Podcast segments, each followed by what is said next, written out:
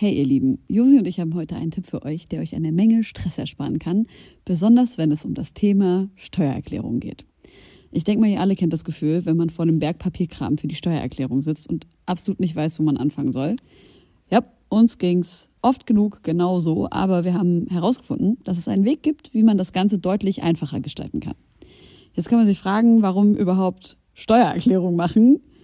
Ja, also, abgesehen von der gesetzlichen Pflicht gibt es einige gute Gründe dafür. Zum Beispiel könnt ihr mit der richtigen Herangehensweise sicherstellen, dass ihr keine Steuerrückerstattung verpasst und euch sogar Geld zurückholt, das euch zusteht. Taxfix macht es möglich, die Steuererklärung in kurzer Zeit und ohne großen Aufwand zu erledigen. Ihr müsst euch dabei keine Gedanken über komplizierte Steuerformulare oder Fachbegriffe machen. Also einfach und stressfrei die Steuererklärung mit Taxfix erledigen und das Thema vom Tisch haben. Ladet jetzt die App herunter oder besucht taxfix.de. Und mit dem Code HOME24 könnt ihr als NeukundInnen 5 Euro sparen. Nun, da die Nacht hereingebrochen ist und sich der milchig sanfte Vorhang des Mondes über die Altbauten der Hauptstadt gelegt hat, möchte ich euch einladen. Ermöglicht durch euch höchst selbst, geschätzte Homegirls und Homeboys, geschätzte Homegirls und Homeboys, geschätzte Homegirls und Homeboys, geschätzte Homegirls und Homeboys. Hallo und herzlich willkommen zu einer neuen Folge von Deinen Homegirls. Herzlich willkommen im Hochsommer. Das war die cheesyste Anmoderation, die ich je gemacht habe. Aber es ist kaum erträglich und wir sitzen in einem Studio, dessen Fenster nicht aufgeht. Hallo Josi. Hi. Wie geht's? Ey, mir geht's gut. Ich bin eigentlich echt richtig gut drauf und noch euphorisiert vom letzten Wochenende, aber dazu kann ich vielleicht gleich was erzählen. Yes. Und ich freue mich natürlich über unseren Gast. Ja. Jalil ist da. Yes. Yay, Hallo. herzlich willkommen. Hey. Schön, dass du Zeit gefunden hast. Yes. Ey, du bist ja, wie du vorhin gesagt hast, mega krass im Stress. Ich Ja. bin stark davon ausgegangen, dass du absagen wirst, aber schön, dass du ein Mann deines Wortes bist. Immer, immer. Was- Also ich hatte auch keinen Bock abzusagen und es war mir auch wichtig, weil ich auch nicht die Zeit von anderen Leuten verschwenden. Oh, das ist aber ganz, ganz lieb. wichtig. Ja, wirklich. Find ich du hast gesagt, du fliegst gleich noch. Ja, heute Abend nach Thailand. Was ist denn jetzt gerade bei dir los? Erzähl mal. Äh, an sich sollte die Single jetzt am Freitag rauskommen, Ong Bak. Äh, wir mussten die leider um eine Woche verschieben, weil das Video nicht so nice geworden ist. Nicht so, wie wir uns das Ganze vorgestellt haben. Wir hatten so einen verrückten Plan. Ähm, es sollte, ich kann es ja mal kurz erklären, so ein One-Take-Video werden, so vom Feeling her. Ähm, das Problem war aber, dass dieses äh, Konzept halt nicht so umgesetzt wurde von den Jungs, wie wir uns das vorgestellt haben. Also als wir es gedreht haben, war es nice. Als es fertig war, war es ein sehr langatmiges Video und irgendwie von den Bildern auch nicht so nice. Wir hatten viele Fehl Fehler in den Bildern. Äh, und dann haben wir uns entschieden, dass wir heute Abend nach Thailand fliegen, weil der Song Ong Bak heißt und Ong Bak ja auch in Thailand spielt. Und jetzt drehen wir, drehen wir in Thailand das Video noch. Worum geht's in dem Film? Äh, ist ein Kampffilm. Ein Kampffilm. Ein Kampffilm, einfach ein Kampffilm. Kämpfst du auch in dem Musikvideo? Mal schauen. Oh shit. Vielleicht äh, verprügel ich die Videoproduzenten, wenn es nicht so wird, wie ich es mir vorgestellt habe. Aber trotzdem wieder die Idee mit One-Take, also ohne Schnitt. Nee, nee, Komplett. diesmal nicht. Also diesmal machen wir das äh, definitiv so in Thailand, versuchen da ein paar schöne Bilder einzufangen, einfach dafür zu sorgen, dass es vom, vom Vibe her schön wird und dass wir da einfach die Szenerie so ein bisschen besser einfangen. Ey, One-Take-Videos lieb ich. Ich aber auch. ist ja mein Horror, wenn ich mir vorstelle, das zu drehen. Das muss doch die, also ich gucke immer diese Lady Leisure-Videos an, denke mir so, Killer. Alter, aber wie, Ey, der Klassiker ist ja Victoria, ne? Der hier in Berlin gedreht wurde, Ja. äh, auch One-Take. Ich glaube, der geht anderthalb Stunden ungefähr. Man muss man sich mal reinziehen, wie oft in so einem Film man braucht, um alles One-Take zu machen. Es ist auf jeden Fall Ja, krass das- viel Arbeit und aber auch eine nice Idee. Ein äh, sehr guter Freund von mir, also Frederik Lau. Freddy, der, ist, äh, der spielte da mit bei Victoria und Ja. äh, der hat mir auch erzählt, das war krass, so alles an einem Stück zu bringen. ich würde kotzen. Woher kennt ihr euch? Äh, wir sind beide in Steglitz, in Lichterfelde quasi aufgewachsen und äh, dadurch kennen wir uns. Kindheitstagen? Äh, vom Sehen ja, aber wir haben jetzt seit ein paar Jahren eigentlich intensiver miteinander zu tun, weil wir viele gemeinsame Freunde Weil ihr haben. beide famous seid. Und beide, ja, es hat sich dann so mit der Zeit so ein bisschen entwickelt, aber Freddy ist auch, der ist ein cooler Typ. Ich liebe den Wie wirklich. stehst du zu vier Blogs? Vier Blocks ist auch nice geworden. Er hat da ja auch mitgemacht in der Ja, ja, ersten Staffel und äh, ist nice geworden. Finde ich richtig nice. Ich finde, die haben es gut Ist, umgesetzt. doch, ist er nicht in, den zwei, in der zweiten Staffel? Ist er doch, oder? Nee, Spoiler Alert, er ist Ja. gestorben in der ersten. Und Ich habe die zweite doch gesehen. Da hat er nicht mehr da hat er mitgespielt. nicht mehr mitgespielt. Nee. Aber er hatte trotzdem in der ersten Staffel die beste Rolle. Also ich war großer, großer Fan. Ich habe ja mal, weil ich, ähm, ich habe mal auf einer, ich habe voll lange, also bis glaube ich die zweite Staffel schon draußen war, ähm, nicht vier Blogs geguckt. Und dann dachte ich mir irgendwann mal äh, im ICE von Berlin nach Leipzig, ich äh, wohne in Leipzig, ähm, ja, fängst du doch einfach mal an, vier Blogs zu gucken. Ja. Und war halt so gefesselt und fand's halt so geil. Und ich war auch mega aggro danach. Also, ich, Ja. weißt du so, das Araberblut, Araberblut in mir hat gekocht und äh, ich bin dann einfach aus dem Zug ausgestiegen. Erstmal ein paar Leute abgerippt. Erstmal habe meinen ganzen Scheiß vergessen im Zug.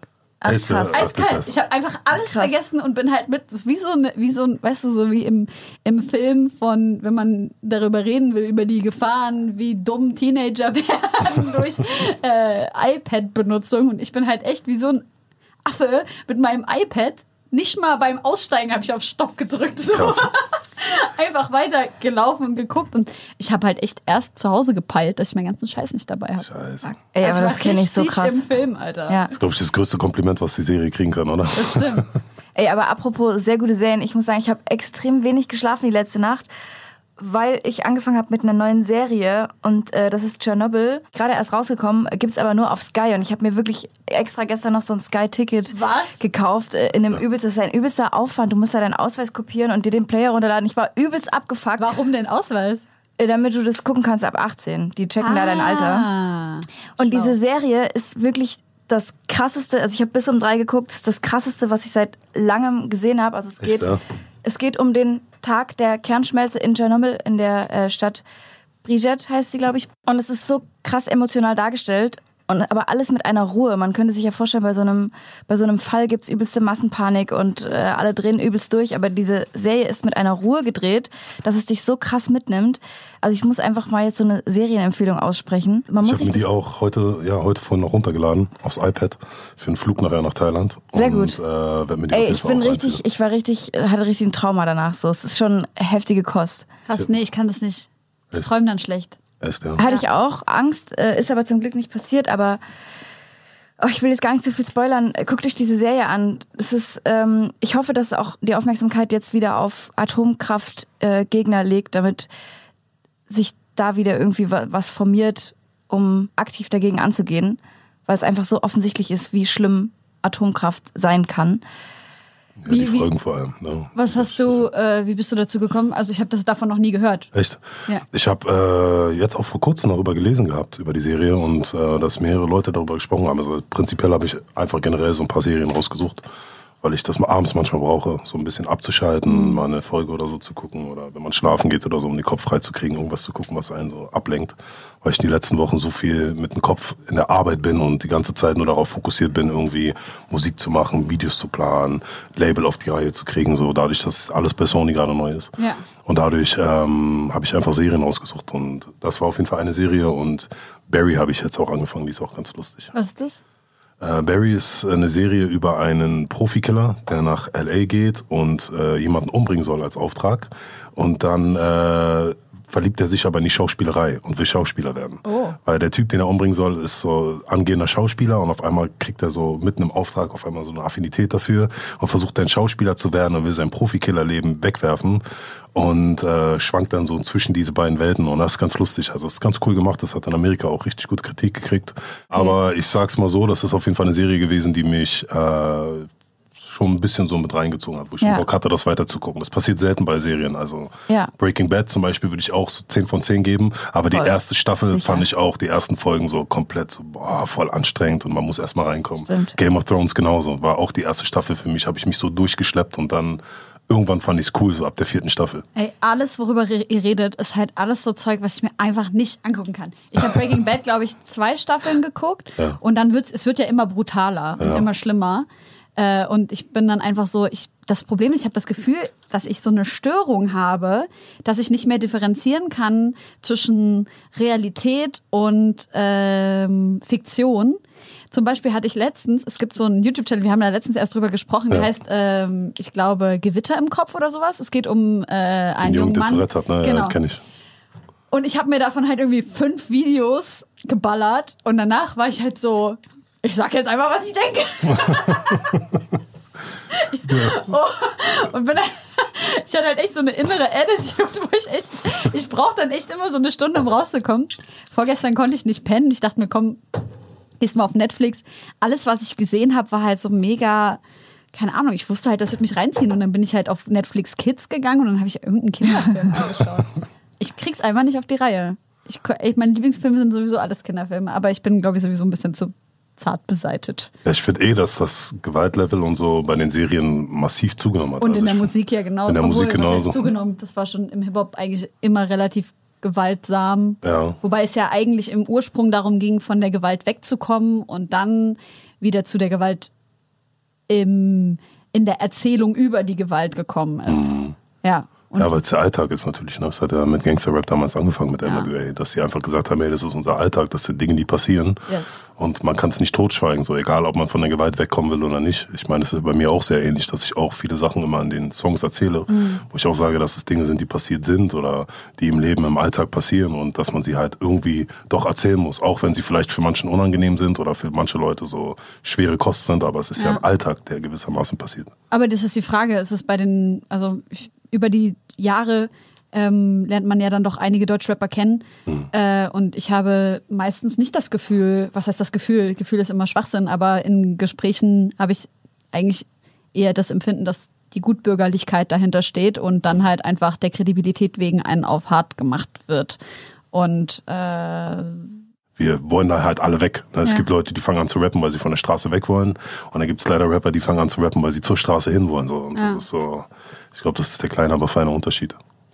Wo du gerade von dieser äh, Zweiseitigkeit sprichst, muss ich, ähm, und da haben Josi und ich uns vorhin drüber unterhalten, über den Podcast, den du mit Nura gemacht hast, Ja. Ähm, das war eine Sache, die früher mit Sicherheit auch undenkbar gewesen wäre, dass man äh, als Rapper, der als kredibil und hart wahrgenommen Mhm. wird, über psychische Gesundheit und psychische Erkrankungen diskutiert. Ähm, wie geht's dir denn jetzt psychisch? Gut, gut. Ich Ja. bin wirklich äh, gut drauf. Ich, an sich, ich bin happy mit dem Leben, so wie es jetzt gerade ist. Ich glaube, damals war das einfach die Umstände, das Umfeld, was man hat. Äh, und was einem halt schnell runterzieht, wenn du so eine Perspektivlosigkeit hast, Angst vor der Zukunft hast. Und das ist ja oft so, dass solche Dinge dann daraus resultieren, dass du das Gefühl hast, okay, ich weiß nicht, wo mein Leben mich hinführt. Ich Ja. weiß nicht, ob ich überhaupt äh, erfolgreich im Leben werde oder ähnliches. Dann zieht einen das schnell runter. Aber ich glaube, ab so einem gewissen Punkt, wo ich so gewisse Erfolgserlebnisse hatte, mir kleine Ziele gesetzt habe, habe ich selber gemerkt, okay, cool, es geht doch alles vorwärts und es ist doch alles nicht so negativ, wie man sich das ausmalt. Und seitdem ist halt auch alles cool. Ich glaube, ich habe auch einfach realisiert, dass vieles in meiner eigenen Hand liegt. Also früher hat man halt immer mit dem Finger auf andere gezeigt und gesagt, äh, der ist dafür verantwortlich, dass etwas nicht läuft oder die Leute oder da, wo ich aufgewachsen bin oder vielleicht meine Familie, weil sie nicht die finanziellen Umstände hatte, um mich, Ja. mich zu supporten. So, aber am Ende des Tages, wenn du einmal nach vorne kommst und merkst, dass du halt Dinge erreichen kannst aus eigener Willenskraft, dann äh, glaube ich, switcht sich auch der Mindset um. Und das war bei mir auch der Fall, dass es dann irgendwann so kam, dass ich gesagt habe, okay, weißt du was, ich weiß jetzt ganz genau, wie ich mich bewegen muss, was ich machen muss, wo ich hin will. Und seitdem habe ich da auch nicht losgelassen. Und das hat mir halt geholfen, mich einfach weiterzuentwickeln. Ich glaube, es ist auch voll wichtig, dass, dass gerade Personen wie du, die halt auch ein hohes Ansehen bei der Jugend genießen, äh, über sowas offen sprechen, weil es wurde ja so lange so ein bisschen tabuisiert und gerade bricht das so ein bisschen auf und ich glaube, dass es für alle Betroffenen ähm, total hilfreich ist zu sehen, ey, da geht's so vielen Leuten genauso wie mir und du Ja. hast ja auch auf Instagram viel darüber gesprochen, dass nach deiner letzten Promophase du hattest Haarausfall, Ja, hattest voll. du auf, auf Instagram gepostet ja, und so, das ist natürlich krass, ja. Ja, man muss auch offen sein. Ich meine, die Leute fragen sich dann natürlich auch, wenn ich dann so eine Epic äh, Promo-Bilder mache oder Videos drehe und dann der Bart auf einmal weg ist und so und die Leute dann kommen und sagen, hey, warum hast du deinen Bart abgeschnitten? Und dann siehst du halt die Oberflächlichkeit auch der Leute. Ey, das ist voll hässlich, ey, das sieht voll scheiße aus, er macht das nicht, bam, bam, bam, bam, bam. Und auf einmal bombardieren dich die Leute mit Nachrichten oder kommentieren jedes Foto und du denkst dir so, krass, Alter, was, Jetzt weißt du, was wie geht der in euren Köpfen? einer Ja. Frau ist. Ja, wobei viele Frauen sich das auch, sich da so reinpressen, ne? einfach so diesen Lifestyle von äh, dem ganzen Instagram-Gehabe, Filter und dies und das so Ja, aber krass was zu heißt, pushen. aber selber reinpressen ist immer schwierig, weil wenn du durch die Gesellschaft und durch dein Umfeld da reingepresst wirst, dann ist der Widerstand viel, viel schwerer als das sich reinpressen in etwas. Ich ja, aber glaube, es gibt auch Gegenteile. Ich meine, guck dir mal jetzt als Beispiel Alicia Keys oder so an, die einfach ungeschminkt irgendwo hingeht und sagt, hey, ich bin so, ich bin von meiner Natur aus so eine Person, Ja, ich aber brauche ich das alles war nicht. auch ein sie ist halt langer Weg. natürlich übelst krass, weißt Ja. du? Außerdem hat sie ein gewisses Standing, wo sie die Aufmerksamkeit hat ähm, oder die, die Aufmerksamkeit bekommt ähm, und eben nicht noch mehr Aufmerksamkeit braucht. Und ganz im Gegenteil, durch dieses Movement von ich lege mein Make-up ab, kriegt sie ja noch viel, viel mehr Aufmerksamkeit. Ja, und deswegen du? sagen, aber es gibt ja diese zwei Seiten so. Ich meine, und wenn die Leute sich für die entscheiden, da mitzumachen, wo es um Filter geht, Oberflächlichkeit und so, dann gibt man sich halt schnell der Seite hin, die sehr, sage ich mal, sehr massentauglich ist und wo man diese Aufmerksamkeit sucht. Das Ding ist halt, was das Problem auch in der Jugend ist, die meisten suchen halt Aufmerksamkeit, wie du Ich schon würde gerade sagen, sagst. nicht ne? Jugend. Also ich habe gestern Okay, auch erwachsene Frauen. Genau, 100%. also echt ohne Spaß. Und auch erwachsene Männer. Ja, ja. Also ähm, und auch ähm, äh, nicht-binäre Personen äh, kommen eben in diese Situation, dass sie sich auf Instagram so darstellen, weil sie eben das Gefühl haben, dass es ein Muss ist. Und ich muss auch sagen, Na, weil man, glaube ich, auch Angst vor krassen Reaktionen hat. Also ich glaube, als Frau hat man auch einfach oft, wenn du in der Öffentlichkeit stehst, irgendwie das Problem, dass es sein könnte, dass auf, auf YouTube halt die übelsten Kommentare auf dich einprasseln und dass du deshalb anfängst, irgendwie dich zu filtern oder dich zu retuschieren, weil du vielleicht damit gar nicht umgehen kannst, äh, plötzlich aus einem normalen Umfeld in so eine Öffentlichkeit zu kommen und dann von allen Seiten so nur auf dein Aussehen also Reduziert zu werden, reduziert wirst, ja. Klar. Und dann ist natürlich auch jeder scheiß Filter dafür ausgelegt, dass du irgendwie halbwegs glatt damit aussiehst, was Ja, natürlich ja, ja. auch alles einfach ein ewiger Kreislauf ist. Ja. Anscheinend ist es dir ja auch ähnlich ergangen, wenn, wenn Ja. du sagst, da kamen Kommentare. Klar, hundertprozentig. Und ich glaube, das Problem ist, und das versuche ich auch so ein bisschen zu brechen, äh, wir zwingen uns irgendwo auch in diesen Perfektionismus. Wir zwingen uns auch da rein, so zu tun, als ob alles immer aalglatt sein muss. Und ähm, ich meine, ich sehe das ja selber als Musiker. Also wir sind alle Menschen, wir haben auch mal Scheißtage. So. Und wenn man dann Leute trifft, wo man gerade einen schlechten Tag oder so hat und dann vielleicht nicht so freundlich ist, wie man normalerweise ist, so dann posten die Leute das gleich oder sind dann beleidigt oder sonstiges, wo ich mir so denke, wir sind doch alle Menschen. Also jeder Ja, muss doch verstehen, dass es so Situationen gibt, wo vielleicht einer von uns nicht gut drauf ist oder wo man uns vielleicht in einer Situation erwischt. Ja. Ähm, wo, wo wir in dem Moment einfach nicht so diesen Fokus haben oder nicht einfach so mit jemandem umgehen, wie wir es normalerweise tun. Aber es ist auch ein bisschen die Schuld von uns selber, weil wir das auch nur so, nach, also wir tragen diesen Perfektionismus ja auch noch nach außen. Ich meine, es gibt keinen Rapper, der eine Instagram-Story macht, wo er sagt, ey, mir geht's heute schlecht oder ich habe einen schlechten Tag oder Wenige ich mach dies zumindest. und das. Oder, weißt es gibt sehr wenige, die einfach mal so rausgehen und sagen so, hey, ich habe heute einen Tag, der so und so gelaufen ist oder auch mal ihre schlechte Laune oder ähnliches auf Instagram posten und den Leuten einfach auch zeigen, hey, da gibt's so verschiedene Seiten und ich meine, das ist ja das Normalste der Welt so und wir wollen immer nur den, den Perfektionismus nach außen tragen. So dieses Gefühl, alles läuft, alles ist toll, äh, finanziell ist alles super und dies und das und pipapo, dass die Leute halt auch nur so ein Bild von einem haben Ja. und wenn man dann in der Realität ankommt und vielleicht dann jeder von uns mal Probleme mit sich trägt, was völlig normal ist als Mensch, dann äh, zerbricht halt dieses Bild halt oder diese Seifenblase, die wir da oft für die Leute kreieren. Und das ist halt, glaube ich, eine krasse Schwierigkeit, die im Allgemeinen einfach in der Welt existiert, dass die Leute in so einer Seifenblase leben, dass alles perfekt sein muss. Auch Ja. diese ganzen Blogger und so, die dann quasi immer Sachen posten oder einen Lifestyle posten, den sie an Ja. sich gar nicht haben. Das stimmt, also ich muss ehrlich sagen, ich versuche dem ähm, meistens entgegenzuwirken und halt auch ganz oft über schlechte Sachen zu sprechen, wenn es mir nicht gut geht oder wenn ich das Gefühl habe, dass irgendwas passiert, was ne, meistens politischer Natur ist und Ja. ich ähm, dann auf die Ungerechtigkeit hinweisen will. Und ähm, ich habe am Anfang dafür relativ viel Zuspruch bekommen und jetzt passiert es immer mehr, dass vor allem Männer mir schreiben, äh, heul nicht rum. Wo ich mir denke, Alter, so, was, also was willst du? Willst du Realität oder willst du irgendeinen Fake-Scheiß? So, wenn du, wenn du Realität willst, so, Helene Helene, so bleib wo du bist, kannst du bei mir gucken, wo du, was du anschauen willst, so nach dem Motto. Aber also immer dieses, also dass man tatsächlich auch, wenn man das macht, was eigentlich alle fordern, ne, Realität auf Instagram zeigen, gibt es trotzdem Backlash. Aber es ist ja sowieso egal, was du tust. Es gibt immer irgendwelche Leute, die es scheiße. Immer, Aber voll. sag mal, was ist denn Jalis Pro-Tipp gegen Haarausfall? Weil ich habe nämlich auch Haarausfall.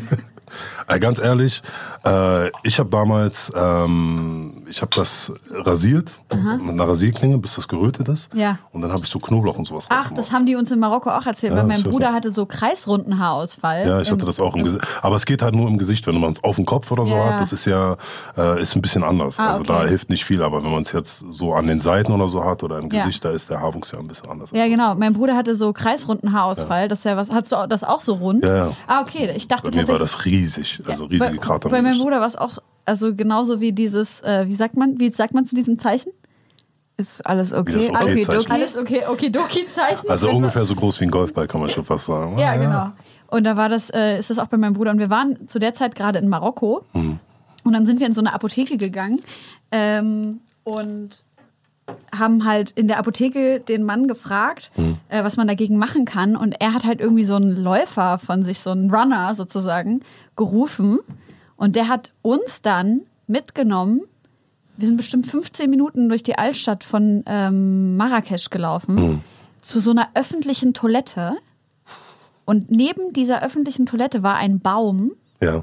Und von dem, ähm, also der, der sah aus wie so kleine Finger. Ich vergesse immer, wie dieser scheiß Baum heißt. Ich nenne den immer Fingerbaum. Also es sieht einfach aus wie, ähm, wie diese Mikado-Stäbchen, die man essen kann, in grün. Und das, so, so sind eben die Blätter dieses Baumes und man kann die halt abmachen und da kommt so eine kleine, so eine, so eine Milch raus. Ja. Und äh, das muss man halt einmal drauf machen und halt nicht abwaschen für eine Woche oder so. Also dass der auch die, eine Woche lang das nicht wegwaschen. Dann machst du es noch einmal und dann wächst, die- wachsen die Haare halt komplett nach. Und wir haben diesen Baum jetzt bei uns zu Hause. Also liebe Freunde, wenn ihr kreisrunden Haarausfall habt, ruft mich an. Ich finde das krass, wogegen Knoblauch anscheinend alles hilft Ja. und dass die Natur Ja, ist uns so krass, ne?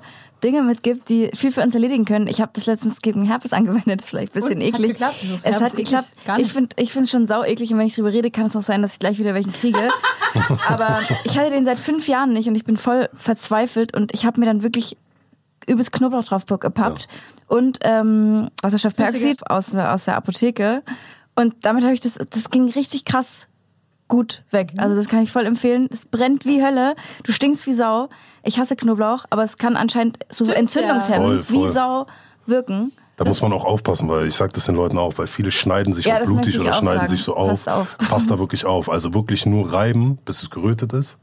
Ja, wie wenn du, weiß nicht, die Haut die ganze Zeit reibst, einfach mit einer Rasierklinge immer so rüberreiben, aber auf jeden Fall nicht aufschneiden, nicht blutig machen oder ähnliches, weil viele Leute, also ich habe das schon sehr oft gehört, so dass Leuten sowas empfehlen wurde, empfohlen wurde, sowas im Ausland oder so, Ja, in der ja, Türkei genau, oder so wie im Libanon oder so, dass du so, ja, ja, nee, niemals, gar nicht. Wirklich, da kriegst du Narben und äh, das wird halt alles noch Aber zehnmal siehst du schlimmer. hart aus. Ja, dann hast du lauter Narben im Gesicht, voll geil. Dann Ey, wachsen auf jeden Fall keine Haare mehr. Eine Serie, die ich sehr gerne gucke, ist äh, Chef's Table. Die ist auch auf Netflix. Und da geht's ja um Köche und so weiter und so fort. Und da geht's auch um eine buddhistische ähm, Nonne, die ähm, auch kocht, logischerweise. Und die erzählt eben, in der Küche bei ihr sind halt Sachen wie Zwiebeln, ähm, Knoblauch, ich glaube sogar Chili, ist halt alles verboten, weil das irgendwie den inneren, den, also die, das Innere in Unruhe bringt. Äh, Knoblauch bläht ja auch und Ja. dann man halt dann eben einfach nicht zur, in, in der Meditation zur Ruhe kommen kann. Und diese ganzen Sachen, die wir eigentlich hier Auch Ingwer und so gehört, glaube ja, ich, genau, dazu. genau, Ingwer, genau, das war's auch, genau. Ähm, ich habe auch letztens gelesen, dass man, wenn man eine Erkältung hat, auf gar keinen Fall Ingwer trinken soll, weil das, also eine fiebrige Erkältung Ja, äh, oder eine Grippe besser gesagt, weil das irgendwie wohl den Fieber noch anheizt. echt, ja. Krass. Aber ich lege meine Hand dafür nicht ins Feuer. Das ist kein wissenschaftlicher Fakt, den ich hier von mir gebe. Ich äh, würde sagen, wir gehen mal in die erste, in die erste äh, äh, Musikpause. In, Dankeschön. Jetzt fehlte mir das Wort für Musik. Ja, alle, die auf Spotify hören, gehen jetzt da am besten auf die Playlist. Ich habe ähm, drei smooth Songs mitgebracht, die mir sehr gefallen. Ähm, Georgia Smith hat einen neuen Track rausgebracht, der heißt äh, Goodbyes. Das Video ist auch sehr schön. Mein Gott, diese Frau. Ach, lieb sie einfach. Ja. Ähm, dann ein Track, von dem ich zurzeit gar nicht runterkomme, ist Japanese Denim von äh, Daniel Caesar. Ich bin sowieso krasser Daniel Caesar-Fan geworden durch Her. Äh, unbedingt auschecken, hat eine Menge richtig nicen Stuff und ist so äh, einfach so unkritisch. Es ist einfach so schön, man kann einfach seine Musik ohne schlechtes Gewissen hören, weil er einfach keine bösen Sachen sagt, so wie Jalil. Und dann äh, haben wir noch einen, einen weiteren Song, der ist jetzt von Jalil und äh, featuring Mashanda. Es geht um beidseitig gewollten Sex und das finde ich super. Yes, das ist ein äh, sehr schöner Song. Maschan hat auch übrigens jetzt eine EP rausgebracht vor kurzem. Auch sehr, sehr schöne Songs Ach drauf. stimmt, natürlich hat sie. Ja, natürlich. Ja. Die ist wirklich, also Mashanda sowieso geil. Ich habe sie Ja. auch eingeladen, aber sie hat gesagt, sie ist noch nicht ready. Gucken wir mal. Kommt noch. Alles klar, liebe Freunde, hört die Playlist oder bleibt dran oder. Ich pack noch einen smoothen Song so, mit drauf. sorry. Und zwar äh, äh, You Say heißt der Song von Goldlink, featuring Tyler the Creator und Jay Prince. Oh. Und ähm, also dieses Line-Up verspricht einfach schon so einen sehr niceen Tune irgendwo zwischen Hip-Hop und House. Mein Lieblingssong der letzten Woche. One, two, three, four. Jetzt, liebe Freunde, wir sind wieder da und wir haben gerade in der Pause darüber gesprochen, wie wir vorhin schon darüber gesprochen haben, dass Jalil äh, heute Abend nach Thailand fliegt, um sein neues Musikvideo aufzunehmen für seinen neuen Track. Und ähm, du hast gesagt, das wird höchstwahrscheinlich sehr krass. Ich hoffe es. Also die äh, Prämisse ist, dass wir es sehr krass hinkriegen wollen, aber es ist halt die Frage, wenn man in Thailand ist. Ich meine, es ist ja nicht so, dass man da fünf Cousins hat, die man mal kurz anrufen kann und sagen kann, organisier mal den Dreh. Von daher hoffe Wo, ich, wo dass wir in Thailand seid ihr denn? Ähm, ich glaube in Bangkok. verraten und, hast. Aber das Video ist ja draußen zum Zeitpunkt, Phuket, oder? Ja, ja, in Wahrscheinlich. Phuket sind wir. Ja. Wenn die Stalker schon nicht mehr suchen können in nicht mehr- Bangkok. Ja. Ich glaube nicht, dass wir Leute in Bangkok haben oder in Phuket, die äh, gerade zuhören. Aber ja, wir sind auf jeden Fall da so in der Gegend. Werden auch ein bisschen im Dschungel und so drehen. Da habe ich, ich höre, ich habe mehr Ehrfurcht vor sowas, als in den schlimmsten Ghettos der Welt zu drehen. Wegen diesen ganzen wilden Tieren und weiß ich, was da alles so rumkriecht und so. Du kannst es ja. ja gar nicht Bist du beeinflussen. geimpft? Ja, ja. Gut. Meine schlimmste Erfahrung auf, auf Phuket war auf jeden Fall äh, nachts Pussy Ping Pong, was überall angeboten wurde in den Clubs. Was ist das? Ja, da sitzen sich so zwei Frauen gegenüber und werfen sich so einen Ping-Pong-Ball gegenseitig zu. Ja, Mit der. ja, Was? ja. Ach Mann, ich Pussy kotze. Ping Pong. Das finde ich einfach so eklig, Es ist, Mann. es ist echt richtig weird, aber die quatschen dich einfach auf der Straße an und wollen halt, dass du zuguckst und in den nächsten Club gehst und dann machen die da Nice. so. Hygiene 1A. Shows. Das war für mich auf jeden Fall auch was Neues. da wird mir einfach ein bisschen schlecht, wenn du das jetzt so erzählst. Ja, was ist die Realität? Willst du sie hören oder nicht? Jetzt mache ich ein Uncut-Video, was da auch noch diese Szenen drin haben wird. Scheiße. Man kommt ja nicht drum rum. Das ist einfach der Sextourismus dort. Katastrophe. Fuck. Ja, Aber also ich dafür sind wir auf du jeden Fall nicht Du da. wirst angesprochen, ob du nicht mitmachen willst. Also, ich zeig dir, wie das geht. Ich habe abgelehnt, Freunde. einmal proben. Ja. Äh, ich wurde mal auf der Reeperbahn angesprochen äh, von einer Zuhälterin, ob ich nicht Interesse habe. Krass. Ja, fand ich auch angenehm. Boah, es gibt so. Krass. Nee, also wie gesagt, deswegen sind wir auf jeden Fall nicht in Thailand. ähm, aber ich bin gespannt, was für ein Video wir zurückkommen. Also wir haben schon Also viel die ganze Thai-Box-Szene dort ist ja einfach auch sehr groß. Also ich habe so mitgekriegt, dass ja auch, dass es so ein bisschen darum Guck mal, er, er nickt so vielversprechend. Ja, Sprich lieber nicht weiter. Ja, Ist auch okay, das- guckt es ist euch auch einfach so das an. Ziel. Falls ihr es nicht schon gemacht habt, äh, checkt Jalil auf Instagram. Wir haben auch gesehen, man kann auch gute GIFs von dir mittlerweile benutzen. Yes. Die sind ganz nice geworden. Sony Riget. Wir haben nämlich letztens auch GIFs mit Sony gemacht Ja. und äh, ich, wir kamen uns äh, einfach beide echt ziemlich dumm Man kommt sich wirklich vor. saudumm vor, wenn man GIFs voll macht. ich mir auch. Aber Ja. die sind wirklich gut geworden. Daniel. ich Dankeschön, hoffe, wir sehen auch so cool aus. wie Da gehört natürlich auch jede Menge schauspielerisches Talent dazu, ad hoc diese Emotionen nachzumachen. Wir haben so Schilder vorges vorgesetzt bekommen, du Ja, auch. ich auch voll. So, äh, was war auf den Schildern drauf? Angst. Und, und ähm, ersch Laufen. erschrocken, ja. Lachen, erschrecken, das ist eher bei Genau. mir auch. Und dann vor allem stehen dann so bei mir so das halbe Sony-Team drumrum und äh, Ja. Manager und Emo 030 und weiß ich was noch für Rapper alle halt da waren. Und Ei. alle stehen da und gucken mir zu. Und ich stehe davor und lese dieses Schild und jeder guckt, was ich als nächstes mache. Ich so, Alter, warum guckt mir jetzt auch noch jeder zu, wenn ich diese scheiß Gifts mache? Jetzt kann dir ganz Instagram zugucken dabei. Äh, Ja. Aber es ist nicht so weird. Wenn man das Gift dann sieht, ist es halt so, ja, Ja, diese- halt ich in finde, die sind seinem natürlichen geworden. Habitat gefilmt worden, wie Voll. er halt jetzt erschreckt wurde. Voll, ich freue mich auch drüber. Und wenn die jetzt gut ankommen, die Gifts und so, und die Leute auch sagen, die feiern das, dann werden wir auf jeden Fall noch mehr machen. Safe. Benutzt du die auch selber, die Gifts? Ab und zu mal auf lustig. Ich finde das immer so ein bisschen weird.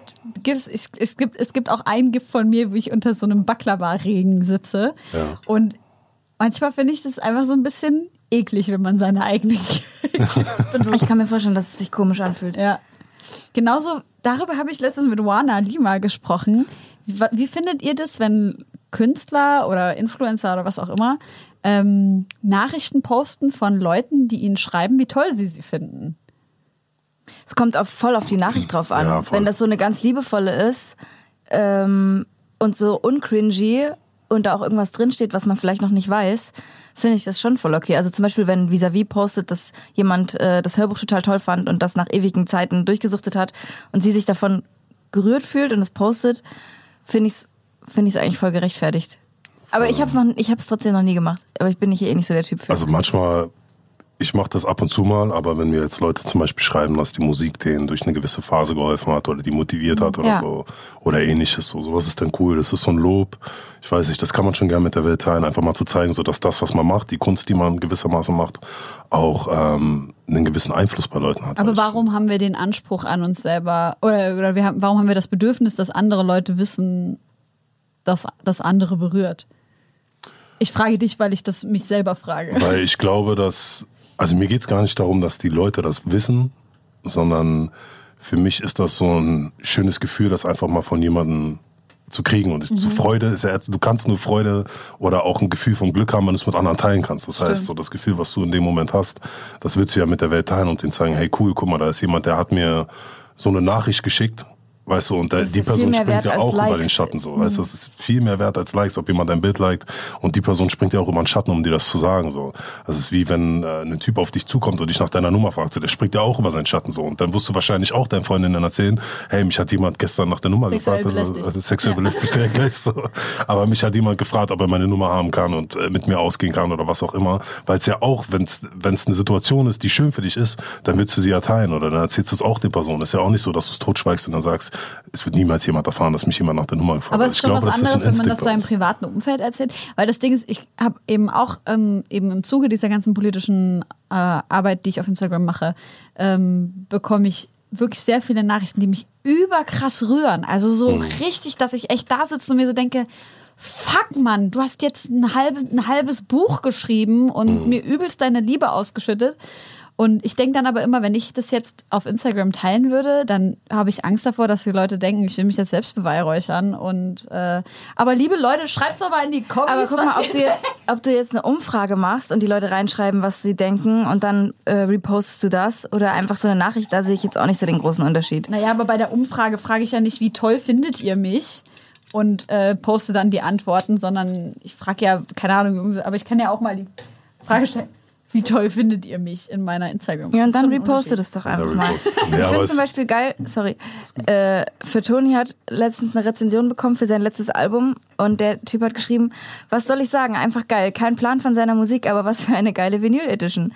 Da macht man auf und sieht einfach bei den Lyrics, hab bisher nur, das habe ich bisher nur bei Freiwild gehabt und so. Und das hat, sowas finde ich dann aber wieder funny, wenn man so sehr Voll. ironische, also die ist ja ernst gemeint, die Rezension, aber wenn man auch so ein bisschen selber über sich schmunzeln kann. Und Ja, das mache ich aber auch. So eine Sachen poste ich auch. Und ich glaube, es kommt immer auf den Kontext an. Wenn ich jetzt nur Sachen posten würde, wo Leute mir sagen, wie geil oder wie toll sie mich finden, das ist eine Sache. Aber ich poste auch Sachen, wo Leute genau das Gegenteil schreiben.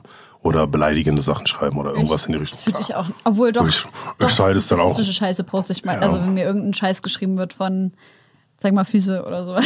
Ja, und das meine ich. Und ich glaube, so einen gewissen, eine gewisse Mitte muss man finden. Ja. Und deshalb ist es auch nicht so schlimm, wenn man positive Sachen postet, weil ich meine, die negativen postet man ja auch und zeigt ja auch, guck mal, die Nachrichten kriege ich. Und wenn ich jetzt nur negative Sachen posten würde, dann würden die Leute irgendwann sagen, okay, so, dich feiert ja gar keiner. So, warum machst du überhaupt Musik? Und von daher glaube ich, ist es auch manchmal gut, so diesen Ausgleich zu Ja. haben, genauso wie die lustigen Inhal- Inhalte und so. Ja. Und ich meine, Social Media, am Ende geht es darum, die Leute zu unterhalten. Und ich glaube, alles ist eine Form von Unterhaltung. Man darf das auch alles nicht zu wichtig nehmen. Ja. Übrigens hat uns ja nach der Sendung mit Rola ein junger, sehr talentierter und freundlicher Mann einfach eine übelst ausführliche Anleitung dazu geschrieben, warte, wie man nicht. Mal, willst du nicht erstmal sagen, worum es ging? Ja, in der Sendung mit Rola haben wir, glaube ich, drüber gesprochen, äh, dass es, dass man sich davor schützen muss, irgendwie bei Instagram gehackt zu werden, weil das ja vielen Prominenten irgendwelchen Grades halt äh, schon mehrmals passiert ist. Ja. Und wir dann auch so ein bisschen darauf aufge dazu aufgerufen haben, dass uns da jemand ein paar Tipps schickt, oder? Ja, genau. Und Khalid von Bounce Brothers, also ihr Rolas Produzent, saß halt auch da und hat halt gesagt so, ey, Leute, es kann nie schaden, einen guten Hacker zu kennen. Und dann Genau, hat sich ein stimmt. Hacker bei uns gemeldet. also wirklich. Und der hat Er hat eine so krasse Anleitung geschrieben, wie man, Seiten. wie man nicht gehackt wird. Und ich habe lange nicht mehr mit so einer Spannung irgendwas gelesen. Und ich muss gleich mal dazu vorwegnehmen, dass er mir in einer Privatnachricht noch geschrieben hat. Hat es er erzählt, es ja. gibt so einen Pool von E-Mail-Adressen, ähm, also auch ein geheimer Pool, den findet man jetzt nicht so mit einem Klick auf Google, aber geheim. Und da stehen E-Mail-Adressen drin, die bereits gehackt worden sind. Und da war natürlich herzlichen Glückwunsch auch meine E-Mail-Adresse dabei, Scheiße. mit der ich auch äh, bei übelst vielen Konten angemeldet bin. Also sei es bei Instagram, bei Adobe und äh, keine Ahnung, so voll viele, voll viele Sachen. An alle Hacker da draußen, ich habe mittlerweile mein Passwort geändert, überall. Aber Aber dein Passwort vorher, deine Katze? es war Blume 123. Wirklich? Nein, natürlich nicht. Und es war auch nicht meine Katze und auch nicht mein erstes Haustier oder der Geburtsname meiner Mutter. Also ich bin ja nicht ganz bescheuert, aber er war trotzdem relativ anscheinend zu simpel. Aber dann kannst du uns doch jetzt sagen, was das Passwort war, wenn du es jetzt geändert hast. Nee, ich sag das jetzt nicht. Mann! Es ist auch was Unspektakuläres, war was Persönliches. Ähm, auf jeden Fall meinte er so, und was, das hat mich immer abgefuckt, dass Passwörter immer so lang sein sollen, wie es das jeweilige Portal zulässt. Also wenn du 50 Zeichen da eingeben kannst, dann gib zur verfickt nochmal 50 Nee, Zeichen Alter. an. Ja, und dann halt äh, Password Manager nutze ich jetzt. Das sind äh, sehr viele Tipps und äh, die öffentliche? E-Mail-Adresse muss halt einfach viel krasser geschützt werden als äh, alle anderen E-Mail-Adressen. Und ich hatte halt meine bei Instagram, bla. Und wer weiß, was damit jetzt schon. Meinem Vater ist letztens nämlich auch was Dummes passiert. Unter seinem Namen wurden Autos bei mobile.de verkauft. Und er hat dann so Nachrichten bekommen, Krass. dass wir jetzt hier das Auto kaufen wollen. Ja. Ah, nee, ich bin auch echt, ich habe, ich, ähm, nee, das darf ich gar nicht erzählen. Schützt du dich vor sowas oder hast du Angst davor? Ja, ich habe auch überall diese Zwei-Faktor-Authentifizierung Genau. mit Telefonnummer Wichtig. und dies und das Sehr und gut. Pipapo. Ich hab weiß gar nicht, was das ganzen ist. wichtigen. Was sind das? Zwei-Faktor Dass du, wenn du dich von einem Telefon aus anmeldest, dass du quasi eine SMS kriegst mit einem Code, Ah. dass du dich dann quasi nur so ähm, zum Beispiel bei Instagram oder bei Twitter oder wie auch immer anmelden kannst. Aha. Super, super wichtig. Also das nutze ich zum Beispiel auch, dass kein Mensch drauf zugreifen kann. Sobald jemand versucht, sich bei mir einzuloggen, kriege ich eine SMS. Ah, ich weiß wieder, warum wir auf das Thema gekommen sind bei Rola, weil Warum sind wir immer so lange dumm, bis einem selber was passiert? Das nur nochmal Memo an mich. Nächstes Mal Liegt vorher in der Natur sein. des Menschen. Das Ja, ist bei. Casper passiert, dass eben Hochzeitsbilder vor keine Ahnung wie vielen Jahren geleakt wurden. Und die haben jetzt wieder geheiratet. Genau, ne? voll süß, So die Bilder sweet. sind übelst niedlich. Ja. Herzlichen Glückwunsch nochmal an der Stelle. ja, auf jeden. Ähm, Jalil, Ja, ich habe ein Hühnchen mit dir zu rupfen. Rupf mal. Also wir haben ja vorhin schon darüber gesprochen, dass es in deinem äh, in deiner Musik unter anderem viel um Sex geht. Ja. Ähm, und äh, der Track äh, Benz Mhm. gefällt mir richtig, richtig gut, weil es Dankeschön. eben, wie wir vorhin drüber sch- schon gesprochen haben, äh, um Sex geht, der nicht nur beidseitig gewollt ist, sondern auch respektvoll kommuniziert wird. Mhm. Und dann hast du halt teilweise Tracks, wo das eben nicht so respektvoll kommuniziert wird, ähm, weil du von Bitches sprichst oder ich zitiere, Bitch auf FaceTime zeigt sie Schamlippen, sagt, sie wollte immer einen Star ficken. Mhm. Und ich frage mich, was, was führt dazu, dass du sowas schreibst? Und rappst. Ist, weil es auch eine gewisse Realität ist. Ähm, man muss das differenzieren. Wenn ich sage, Bitch auf FaceTime zeigt Schamlippen, weil sie wollte immer einen Star ficken, dann meine ich in dem Moment auch nicht jede Frau da draußen oder ähnliches, sondern es gibt Frauen, die sich offensichtlich so benehmen, die auch offensichtlich das an den Tisch legen und sagen, ich möchte nur Sex haben oder ich möchte mit dir Sex haben, weil du Rapper bist oder ähnliches. Und es gibt halt Frauen, die so es gibt denken. Frauen, die weißt du, sagen, ich möchte mit dir Sex haben, nur weil du Rapper bist? Ja, oder Ich kotze. Echt? ja. Da, verwundert dich das? Ja. Krass. Und äh, ja, wie gesagt, es ist, es ist ja eine gewisse Form von der Realität. Ich meine, so, auch wenn ich andere Rapper höre, was die erzählen oder was so für Geschichten im Umlauf sind oder auch Leute, die über die man spricht oder Frauen oder so. Es gibt halt Frauen, die das offensichtlich machen und die auch offensichtlich diesen Kontakt in der Richtung suchen. Und Mhm. ich meine, das heißt jetzt nicht, dass man das mit jeder Frau macht, aber das ist eine gewisse Realität, die Aber halt warum einfach dann da diese ist. Bezeichnung Bitch? Also es kann ja, also ich würde jetzt nicht sagen, dass eine Frau, nur weil sie Sex mit dir will und einem keine Liebe, äh, automatisch eine äh, nicht zu respektierende Frau ist.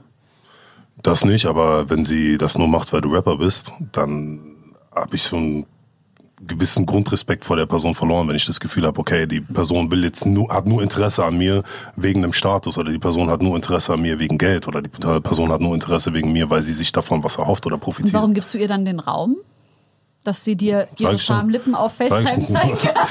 Das heißt ja nicht, dass ich es gemacht habe, nur weil ich drüber rappe und sag, sie, ich habe ja gerappt, Bitch auf FaceTime, sagt Scham, weil sie wollte mal einen Star ficken. Das heißt, ich rap nur, dass jemand das macht oder machen möchte. Also das heißt nicht, dass es in dem Moment passiert ist, aber ich gebe quasi sozusagen äh, diesen Moment und sage, dass die Person das für sich macht oder halt auch diese Intention hätte, das zu machen. So, das heißt ja nicht immer, dass das Dinge sind, die jetzt wortwörtlich eins zu eins so passiert sind. Aber ich meine, alleine wenn du die Gelegenheit hast, das zu machen oder wenn jemand dir das anbietet und sagt, hey, ich möchte das mit dir machen, dann ähm, existiert die Situation ja Aber schon beleidigst gewissermaßen. du auch einen Mann, der sagt, er will eine Frau äh, mit, einer, mit einer Frau schlafen, weil sie einfach nur geil ist oder geile, einen geilen Körper hat, was auch immer? Sagst du dann auch zu ihm? Klar, ich meine, wenn ich, wenn ich einen Typen kenne, der mit einer Frau zusammen ist und nichts von ihr hält, aber mit ihr zusammen ist, weil sie Nee, zum Beispiel. zusammen sein, nein, oder ich meine, oder, oder generell, oder zum Beispiel sich an eine Frau ranmacht, weil sie einen finanziellen Status hat oder ähnliches. Oder mit einer Frau sein will, weil sie berühmt ist oder ähnliches, dann halte ich auch nichts davon. Weil ich Und dann wie auch sage, beleidigst du ihn dann?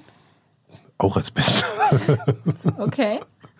Fair, okay. Fair, einfach fair. Aber es ist so, weißt du, weil es sind ja die, die Intentionen sind falsch. Also die Intention, warum du in dem Moment mit einer Person Mhm. äh, dir etwas vorstellst, sind, sind falsche Werte. Also klar, wenn es jetzt jemand ist, der sagt, ich meine, die Situation passiert ja alltäglich oder jeden Abend, dass man im Club ist, dass eine Frau da ist, die man attraktiv findet, dass die Frau den Mann attraktiv findet, Mhm. man einvernehmlich sagt, hey, man will Sex haben oder ähnliches, wie in dem Band-Song beschrieben. Das sind so Situationen, ist alles cool, ist alles respektvoll, passiert auf einer gewissen Ebene. Ja. Und ich habe mehr Respekt von einer Frau, wenn sie zum Beispiel sagt, hey, ich mache sowas und ich habe sozusagen äh, mein, meine Ideale und mein Bild in so einer Situation. Mhm. Und ich schlafe zum Beispiel mit Männern oder ähnliches. Ich will natürlich nicht wissen, mit wie vielen Männern eine Frau geschlafen hat. Warum? Aber wenn, weiß nicht, mich nicht, interessiert mich nicht. Also es ist nichts. Wenn ich jetzt mit einer Frau zusammenkomme, will ich nicht, dass sie mir sagt, hey, ich hatte davor 70 andere Männer. Das ist, weißt du, so, das Ich habe gehört, so. es gibt Rapper, die sich äh, Strichlisten tätowieren lassen. Ich kotze. Mhm. Doch, das hab, ich habe, glaube ich, sogar mal. Scheiße, wer war das denn? Ich habe das auf irgendeinem Festival mal gesehen, Hab so ich eine Strichliste auf irgendeinem Vom Boot. Freund von mir, der kleine Bruder, der hat mir das. Da, Der kleine Bruder. Pass auf, da habe ich den, den Glauben verloren. Der war, er ist, er ist jetzt ein bisschen älter, aber der war damals 19 oder so. Und dann hat er mir erzählt, der ist äh, mit einem Mädchen nach einem Club, ist er nach Hause gegangen. Und dann äh, haben die halt miteinander geschlafen. Und als die fertig waren, hat sie sich hingelegt, hat unter ihrem Bett ein Buch vorgeholt, Scheiße, die Story habe ich auch schon mal hat, gehört. hat seinen Namen reingeschrieben und hat gesagt, ja, du warst eine 2 Plus. Warte mal, die Story habe ich auch schon mal gehört. Echt? Das klingt. Ich glaube, Das ist so eine Film Filmstory. gesehen. Echt? Nee, Klingt bei mir auch nach einem. Hab Und der hat ihm wirklich, die meint zu ihm, du bist ein 2 Plus. Er so, was? Ich kotze. Er ist aufgestanden, hat sich angezogen, meinte, ciao. Das ist echt ziemlich scheiße. Das ist widerlich. Und er meint, und dann hat, er meint zu mir, hey, ich habe gar nicht gesehen, auf welcher Seite ich war. Ich weiß nicht, wie viele Typen vor mir waren. Also ich hätte mal noch ins Buch gucken Ja müssen. gut, aber das ist ja, na gut, das ist halt so eine, so eine Sache, ne? Bei Männern sagt man halt nicht, ja, keine Ahnung, du bist halt der übelste Hengst, wenn du halt mit 200 Frauen geschlafen hast und als Frau bist du halt dann das, was du vorhin gesagt hast. Aber ich habe eine ähnliche Sicht auf Männer, wo ich bei denen ich das Gefühl habe, die haben unendlich viel gebumst, ohne, ohne Rücksicht irgendwie auf Verluste ähm, und auch einfach ehrenlos und um also mit so Frauen dabei zu verletzen.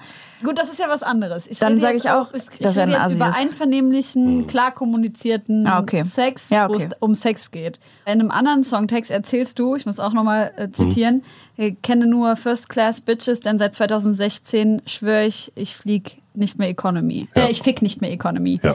Ähm, in, in dem äh, Text im Internet war es nämlich falsch geschrieben, da steht nämlich Ich flieg nicht mehr Economy. Genau, ich fliege nicht mehr Economy, aber es, ich habe extra genau hingehört. Es geht Ja. um das Ficken. ähm, das würde ja aber auch bedeuten, ne, dass du vor 2016 nur Economy B. -Punkt, äh, Man mit den Koitus man muss, guck mal, das, das Ding ist, man muss auch manche Sachen einfach mit so einem Augenzwinker und ein bisschen Humor nehmen. So, ich finde, Rap generell gehört dazu, dass man manchmal so Sachen übertreibt. Das ist wie ein Film, Mhm. ja, dass man so einen gewissen Charakter auch an den Tag legt, eine gewisse Attitüde. Ne? Ich meine, da geht ja auch keiner zu Robert De Niro und sagt, ey, du hast 500 Leute umgebracht, komm mal jetzt mit, ich muss mal mit dir reden. Mhm, das so, ist schon sondern was das ist so. anderes, weil du ja als Person in der Öffentlichkeit stehst, die du ja, also du bist ja hier auch als Jalil und gibst ja auch Ja. persönliche Informationen, die aus deiner echten Realität kommen, Klar. aus, als Jalil. Und Robert De Niro, mit dem kannst du jetzt nicht darüber reden, wie Al Pacino eigentlich im wirklichen Leben ist. Äh, Naja, aber ich es- meine, aber du weißt ja auch nie, wie die Leute aufgewachsen sind oder was deren Realität ist oder was die im Leben erlebt haben, was die dann vielleicht in ihren Rollen spielen oder was die vielleicht dann mit in ihre Filme reinnehmen. Ich meine, es gibt gewisse Schauspieler, die haben immer die gleiche Attitüde in den meisten Filmen und dann merkst du, okay, das ist so dieser Charakter, der in Okay. diesem Film so einfach diese Persönlichkeit hat, so ein Samuel L. Jackson oder weiß ich nicht, Denzel Washington oder so, wo du einfach immer die gewisse selbe Attitüde in einem Film siehst, wo du sagst, dieser Schauspieler ist als Person so. aber deren und, Worte ähm, sind ja niemals deren eigenen Worte. Jein. Ich würde sagen, ich glaube, bei Schauspielerei nimmst du auch gewisse Sachen mit rein. Ich meine, guck dir mal Mark Wahlberg als Beispiel an. Was hat der nicht früher alles gemacht? Und er ist auch Schauspieler und seine Persönlichkeit, die er in den Film hat, kaufe ich ihm eins zu eins ab, dass er als Typ genauso ist wie in seinen Filmen und dass er er- eine gewisse Attitüde auch Und trägt. das hat ja was damit zu tun, dass die Texte, die dann oder die Rolle, die ihm dann gegeben wird, Ja. äh, eine Rolle ist, die zu ihm passt. Das ist ja eine Sache der Regie. Aber die Texte, die er in der Öffentlichkeit spricht, Ja. Äh, in den Filmen, sind ja nicht Texte, die er selber geschrieben hat. Und das ist bei dir als Person, die du sowohl gleichzeitig Privatperson als auch Person der Öffentlichkeit bist, ja nicht so. Ja, aber die Dialoge werden ja auf eine Person maßgeschneidert, wenn man diese Person in den Film hat und sagt, okay, du bist der und der Charakter Meinst ist, ja, ich, ja klar, also ich kenne auch Schauspieler aus Deutschland, die sagen mir auch, dass gewisse Filme und gewisse Dialoge, auch Sachen wie bei vier Blocks oder so, Ja. sehr stark an diese Persönlichkeiten und an diese Charaktere angelehnt sind, beziehungsweise die Leute auch vieles in den Film reinbringen, was deren eigene Gut, bei Persönlichkeit vier ist oder. äh, habe ich das auch Ja. äh, gehört, dass da Weißt sehr viel ähm, der Kredibilität halber aus den Leuten selber kam, weil das eben Ja, hundertprozentig. Und ich glaube, dass es bei den Schauspielern auch so ist. Ich meine, guck dir mal wie ich es gerade auch gesagt habe, Samuel Jackson oder so an. Wie oft sagt er in dem Film Motherfucker? So, das Ja. ist so, ich glaube nicht, dass die jetzt äh, einen Film schreiben, wo das Wort 50 Mal vorkommt und dann sagen so, hm, wen können wir jetzt nehmen? Ah, Samuel Jackson, der sagt das ziemlich oft. Ich glaube auch, dass vieles so aus den Schauspielern herauskommt, weil die Leute das halt gewissermaßen von dir erwarten. Und genauso ist es bei der Musik, wenn du ein, eine gewisse Persönlichkeit oder einen gewissen Charakter hast oder gewisse Sachen sagst, dann weißt du, dass du auch auf, so ein bisschen Aufsehen damit kreierst Ja. und auch gewisse Sachen damit sagst, wo die Leute sagen, oh, okay, krass oder wow oder ähnliches oder Wow, darüber er fickt nachdenken. nicht mehr Economy. Ja, einfach, so, weißt du, aber die Leute denken dann drüber nach und die sagen so, okay, warte mal, wow, das ist, es, da geht's ja um den Vergleich. So First Class klar, Economy, ja, ja. so da geht's ja eher um den Vergleich. Es geht gar nicht um den Kontext oder um das, was gesagt wird, sondern einfach, dass du einen Vergleich ziehst, äh, wo die Leute dann sagen, okay, krass, wie hat er diesen Vergleich mit dieser Thematik so äh, in, in, im Kontext gebracht, dass er das so sagt. Also ich weiß, was du meinst, dass so, also das ist, das ist äh, auf eine äh, lyrische Art und Weise auf jeden Fall was äh, ist, was ein Interesse wecken kann. Ja. Aber da kann man ja auch Inhalte eigentlich reinpacken, die nicht so sexistisch sind. Klar, immer wieder. Also das Ding ist aber, wie gesagt, gewissermaßen sind wir auch Rapper und das ist auch Straßenrap und gewisser, in einer gewissen Art und Weise Gangsterrap und ich glaube, da gehört es immer dazu, an Grenzen zu stoßen, wo die Leute am Ende sagen, okay, krass, das ist schon hart gesagt oder ähnliches, aber wie ich es gerade gesagt habe, so wenn ich, das heißt ja nicht, dass ich im privaten Leben oder auf der Straße so rumlaufe und anfange, alle Menschen sexistisch zu behandeln oder mit Frauen respektlos umzugehen oder ähnliches. Das ist gut, dass du das sagst, weil Also- deine Hörer müssen das natürlich auch wissen, Klar. dass, ähm, dass du sowas vielleicht äh, in der Öffentlichkeit in deinem Rap kommunizierst, aber niemals eine Frau, ich hoffe es, so behandelst. So Nein, ich, wir kommen, äh, ich sage, wir haben alle Mütter, wir haben alle Frauen, die uns auf die Welt gesetzt haben. Und ich glaube, so einen gewissen Grundrespekt sollte man vor Frauen immer haben. Meine Mutter hat mich auch äh, alleine großgezogen. Meine Mutter war alleinerziehend und allein dadurch habe ich schon sehr, sehr viel Respekt vor Frauen.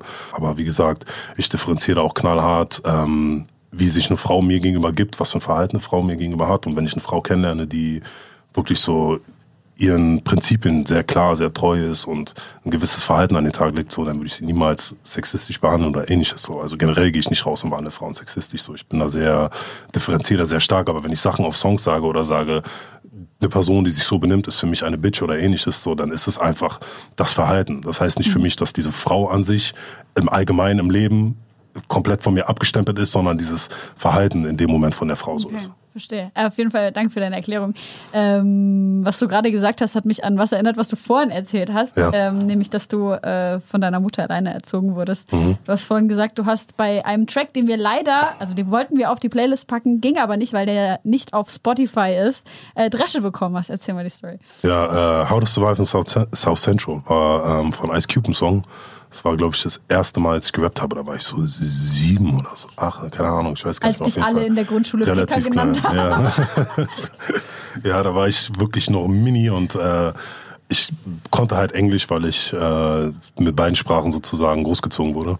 Und dann habe ich halt angefangen, so die Texte zu hören, die Rap-Songs und dann habe ich das äh, das erste Mal gerappt und ja, mein Vater fand es dann damals Hast du nicht so nice. aufgeführt?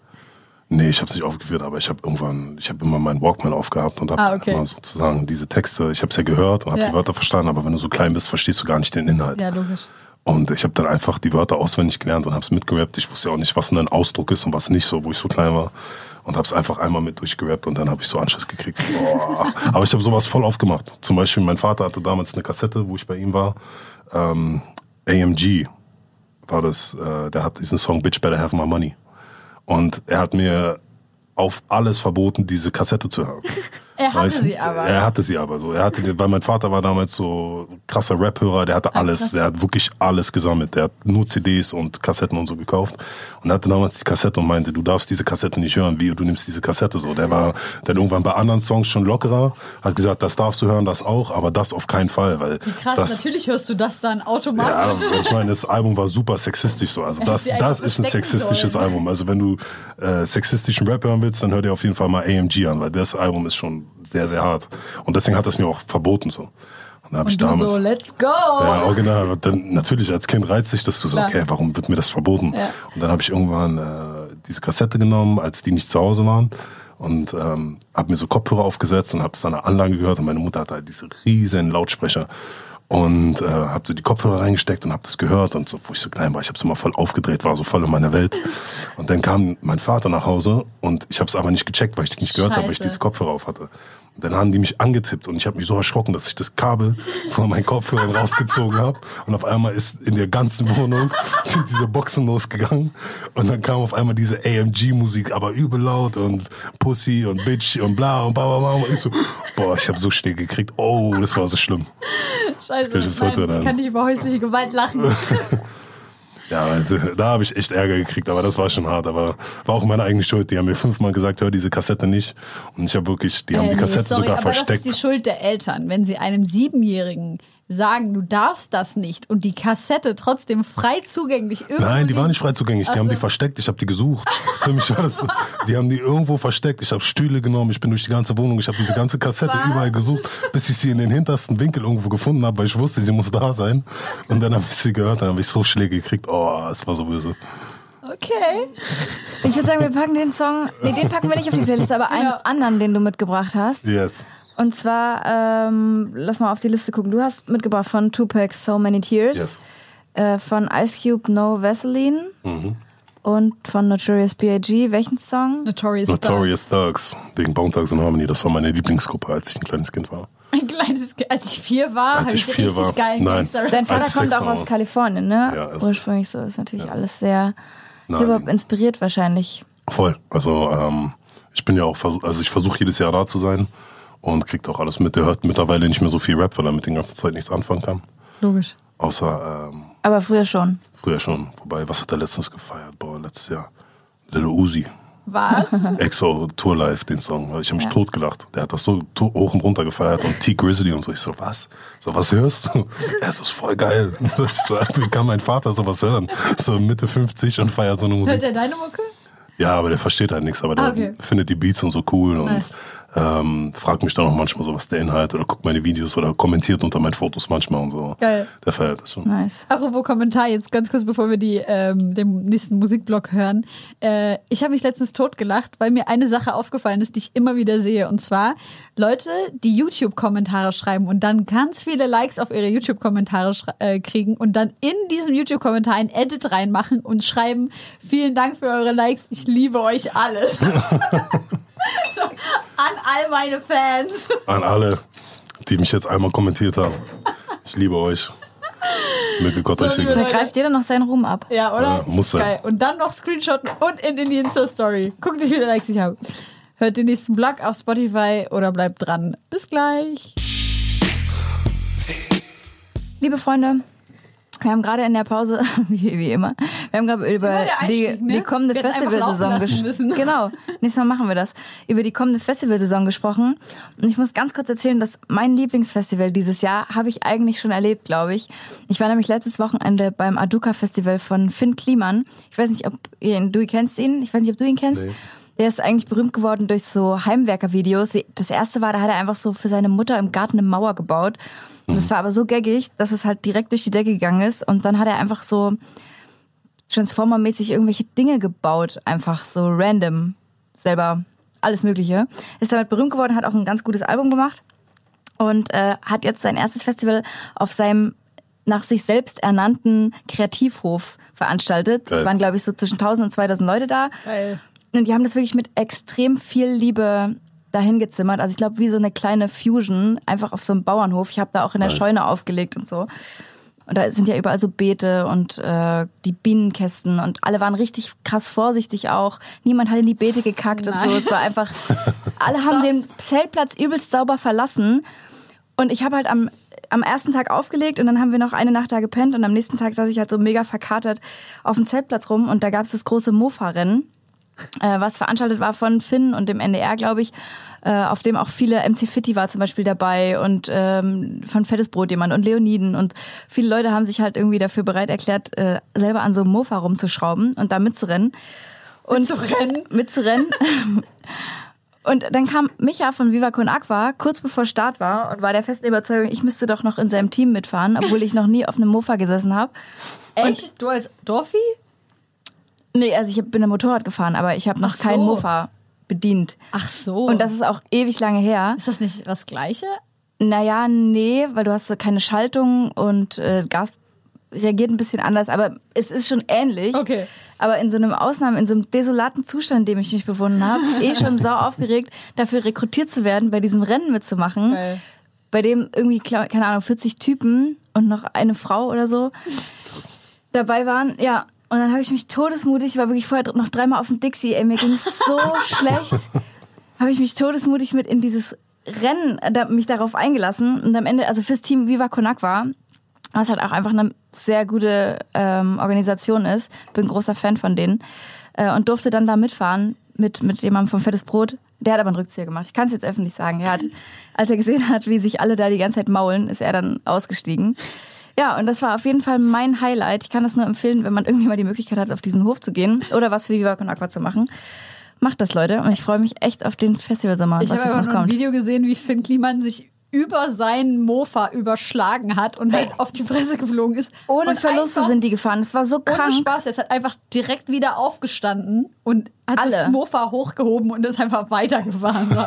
Als wäre einfach nichts passiert. Und bei dir war auch irgendwas, ne? Ich hab, also ich fand, du hast eine sehr gute Figur gemacht. Dafür, Ich bin ohne Auspuff wiedergekommen nach der ersten Runde. Er war ja richtig so Parcours. Du musstest auch über so Stock und Stein und waren überall so kleine Aufgaben verteilt und dann haben die dich so abgeschossen währenddessen. Also es war richtig Scheiße, auf, was ist, wenn auf jemand sich was Randale. gebrochen hätte, Alter? Na, es war übelst krankgefährlich. Also es, wir sind davon ausgegangen, dass sich jeder mindestens ein was bricht. So. Das heißt, es war also komplett irre. Die Leute haben sich nur vom Moped geschmissen. Es war einfach komplett gestört. Aber das lustigste Wochenende des Jahres. Geil. Ja, ich bin echt traurig, nicht da gewesen zu sein. Aber ich habe auch was sehr Lustiges gemacht, nämlich meine Bachelorarbeit zu Ende geschrieben.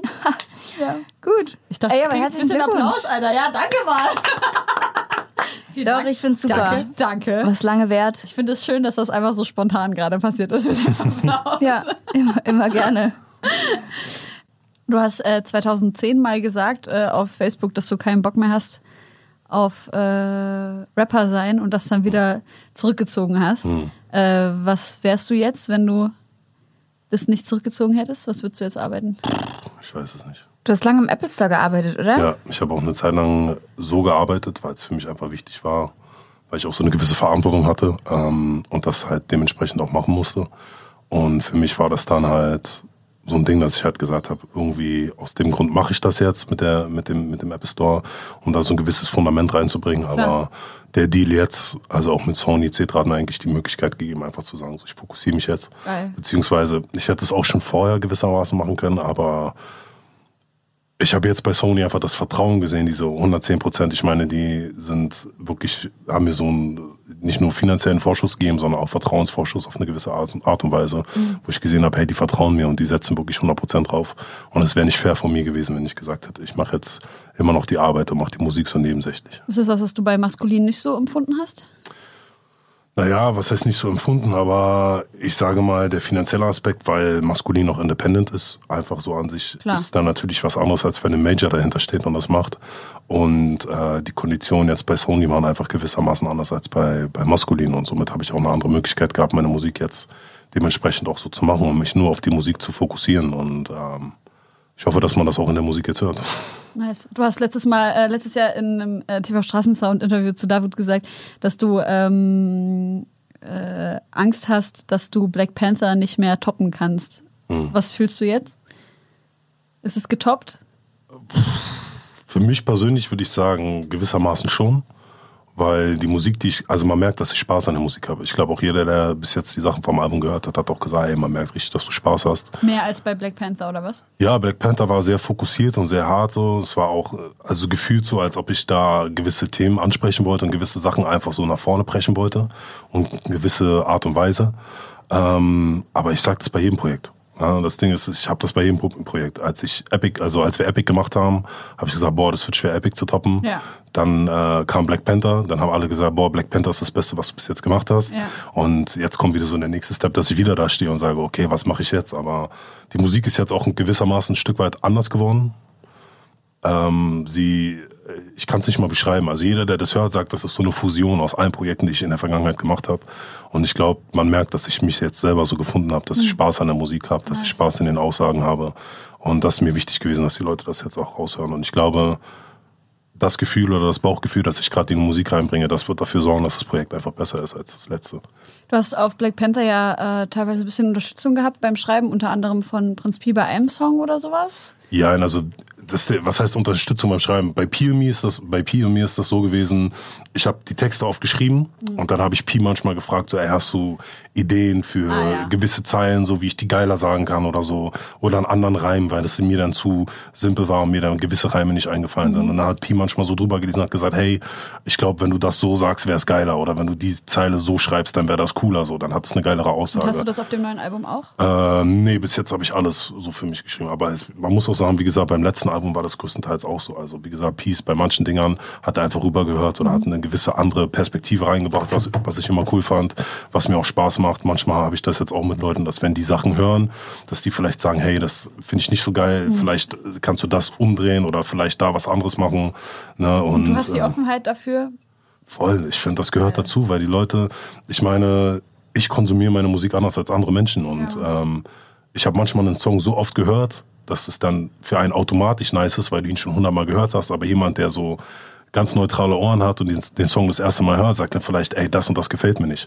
Und man muss da immer offen sein. Ich meine, das ist voll krass, weil die meisten Leute, mit denen ich mich im Rap-Game unterhalten habe, mhm. die auch eher aus der äh, Straßenrap-Szene kommen, sagen halt, so, ich gebe keinen Fick auf die Meinung von anderen so und ich mache halt meinen Film und ich finde das äh, äußerst sympathisch, dass du sagst, du bist da nicht bildungsresistent für Nee, also ich muss die Idee natürlich auch verstehen und annehmen können. Also wenn jetzt jemand mir irgendwas sagt, wo ich der Meinung bin, dass ich gar nicht dahinter stehen kann, so, dann würde ich das niemals machen. Ja. Aber wenn es so simple Sachen sind oder wie jetzt mit Prinz Pi damals, dass der dann sagt, hey, wenn du die Line so und so sagst, kommt es glaube ich geiler oder der Kontext wird besser verstanden, ja. dann kann ich damit voll und ganz leben. So, dann ist es für mich easy. So, dann sage ich auch, okay, cool, du siehst das aus einer anderen Perspektive als ich. Mhm. Und Pi ist halt jemand, der sehr wortbegabt ist und sehr krass schreiben kann und so weiter.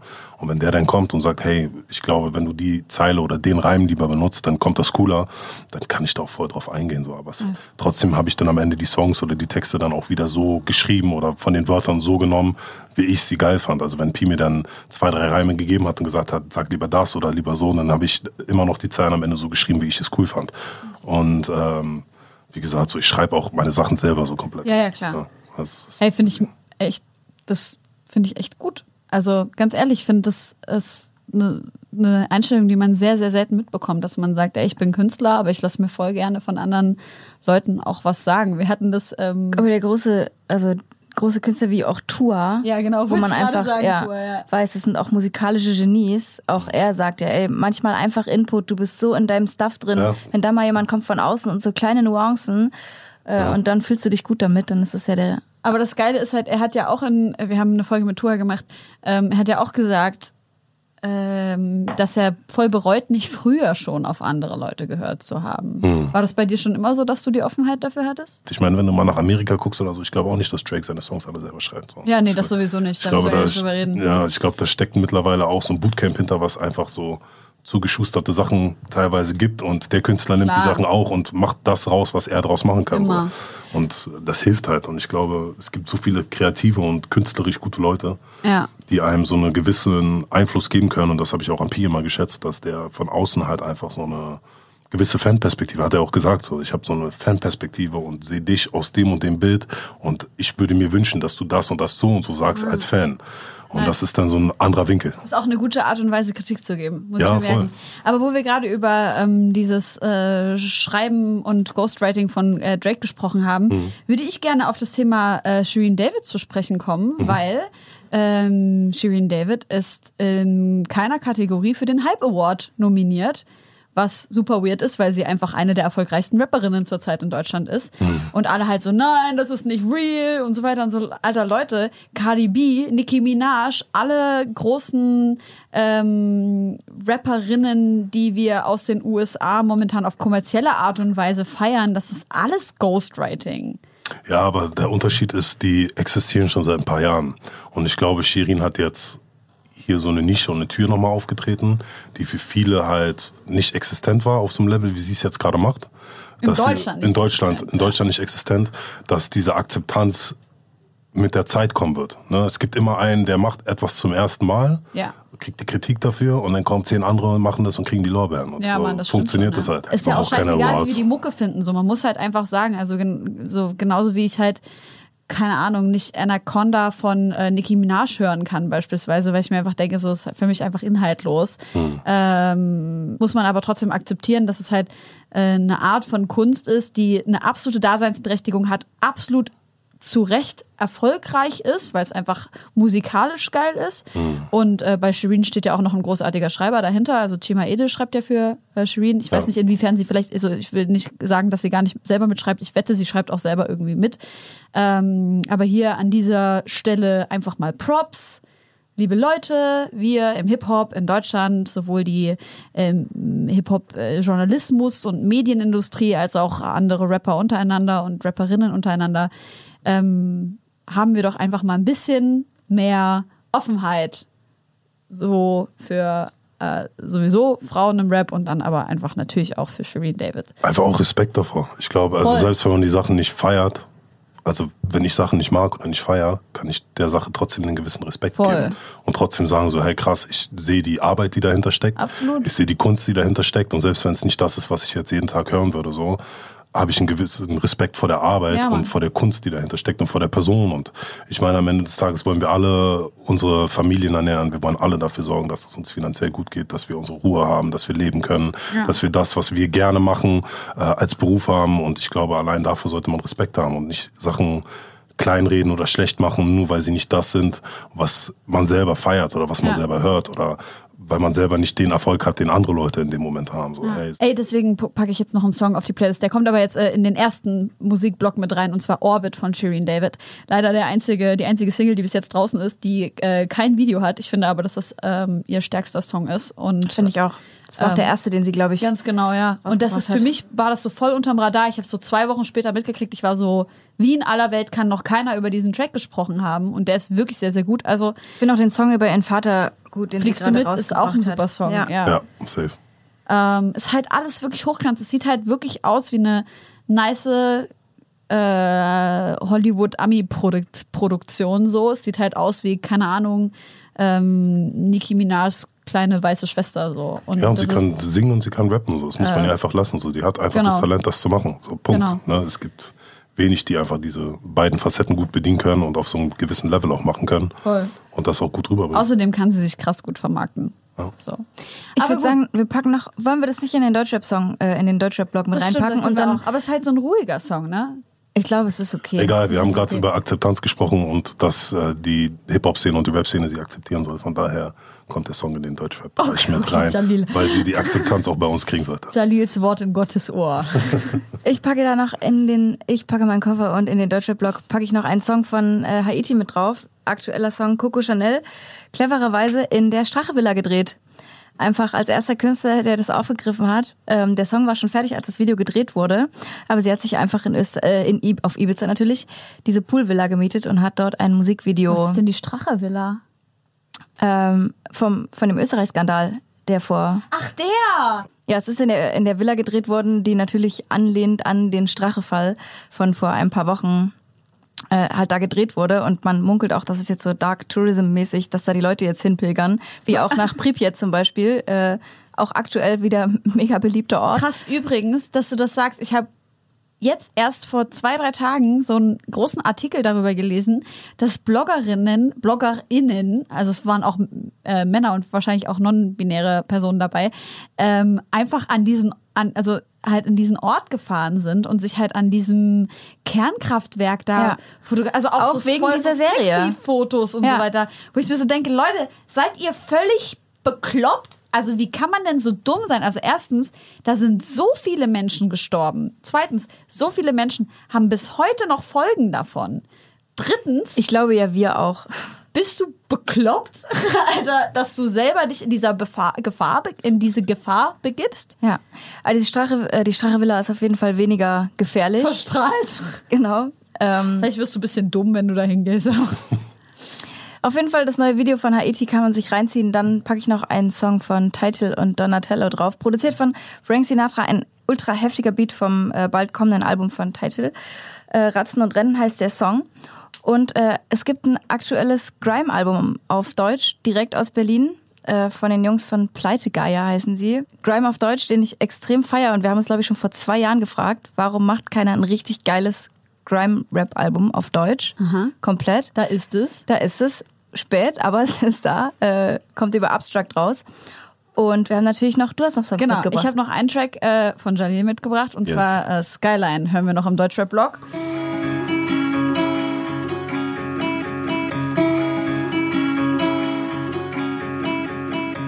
Freunde, unsere letzte Sendung angekündigte Rubrik kommt jetzt. Helene, was hast du uns mitgebracht? Ich habe ein äh, kurioses Thema aus der Wissenschaft mitgebracht und zwar haben äh, jüngste Forschungen, die gar nicht mehr so jung sind, aber immer noch bahnbrechend ergeben, dass äh, Traumata ähm, die DNA verändern können und ähm, weitervererbbar sind. Das heißt also, dass Menschen ähm, möglicherweise Bilder ähm, in ihrer Erinnerung haben oder Ängste in ihrem Sein, die eigentlich ihre Eltern erlebt haben, bevor sie geboren wurden. Am Anfang meines Studiums habe ich nämlich meinem Professor gesagt, nachdem er gefragt hat, was wir uns von unserem Psychologiestudium erhoffen, ähm, dass ich gerne Erbschmerz verstehen möchte. Und er hat es nur belächelt und ich habe jetzt aber erst vor kurzem einen, einen Dokumentarfilm auf Arte darüber gesehen, dass Schmerzen weitervererbt werden können. Eben in Form von Bildern, in Form von Ängsten, in Form von äh, Trauer und so weiter und so fort. Und ähm, ich finde das vor allem im Hinblick auf äh, Afroamerikaner einen extrem, extrem wichtigen Geschichtspunkt oder eigentlich Punkt in der Wissenschaft, dass man sagt, ey, nein, es ist nicht vorbei. Die, nach, die Folgen von Sklaverei halten bis heute an. Ja. Äh, kannst du diese Form von Schmerz irgendwie nachvollziehen oder ist dir das fremd?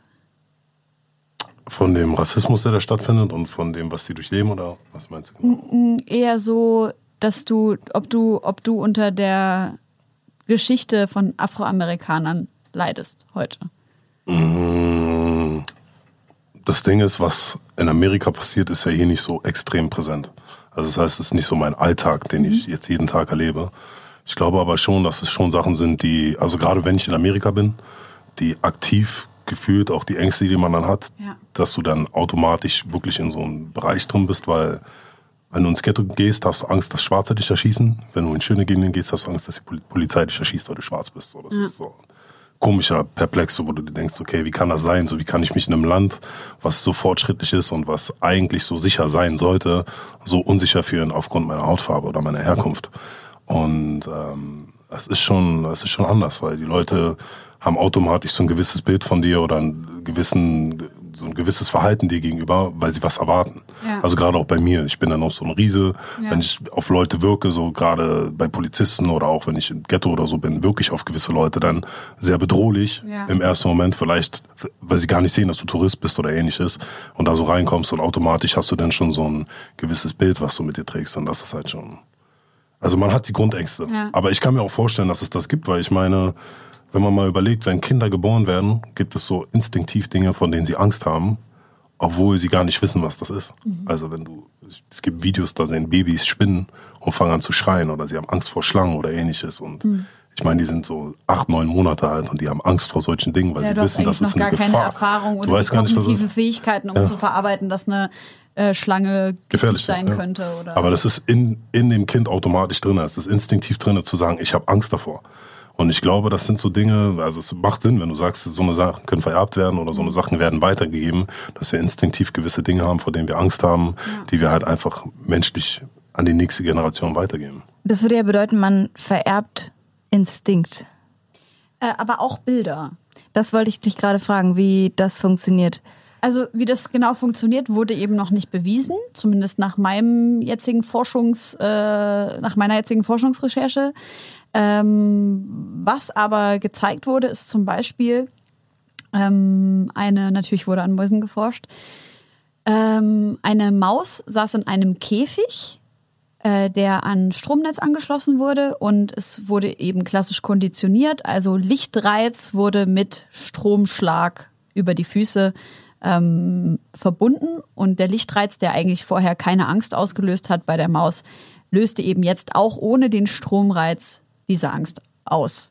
Und dann wurde eben geschaut, ob die ähm, Mäusekinder, ähm, die dann aber einer anderen Mäusemutter gegeben wurden, damit die ähm, äh, Muttermaus mit der Angst, Muttermaus, damit die Muttermaus mit der Angst das nicht den Kindern beibringt. Ähm, also die saßen, die waren dann eben bei der anderen Muttermaus und die hat denen das natürlich nicht beigebracht und die haben trotzdem allesamt Angst gehabt vor diesem Lichtreiz. Und es hat aber sonst, haben die keine Angst vor Lichtreizen. Richtig. Ja, das ist natürlich ein spannendes und sehr trauriges Experiment. Es ist, das stimmt, aber die Stromschläge sind sehr gering, also sie sind nicht gefährlich. Okay. Also wahrscheinlich wie so ein Tänzgerät für uns. Naja, Ich meine, ich kann mir das vorstellen. Ich meine, Mutter trägt ja auch ein Kind sehr lange. Eben. Äh, und ich glaube, in den Monaten, in den neun bis zehn Monaten, die das Kind im Bauch drin ist, erlebt die Mutter ja auch viel. Und ich glaube, dass einfach auch dadurch, durch dieses Erlebnis, durch die Verbundenheit zum Kind viel weitergetragen wird, was vielleicht auch in der Zeit passiert, was Ja. wir uns als Menschen nicht erklären können, aber was emotional auch äh, das Kind einfach mit sich trägt und was das Kind auch ausmacht am Ende Voll. des Tages. Aber vom Vater werden, werden ja auch die Gene mit übertragen und es wurde eben auch gezeigt, dass auch vom Vater ähm, ja, Eigenschaften und Ängste und so da sind. Ganz genau. Also ich finde es völlig abgefahren, wenn ihr ähm, dazu mehr Informationen haben wollt. Schreibt mir gerne, ich kann euch per Studien dazu schicken. Ähm, liebe Freunde, ich glaube, wir kommen dem Ende leider ähm, entgegen. Heißt das so? Es klingt so, als ähm, ob ich dem Ende entgegen. Also ich komme mit. Leute, es ist so heiß. Es ist so heiß und es ist jetzt aber vorbei. Ja.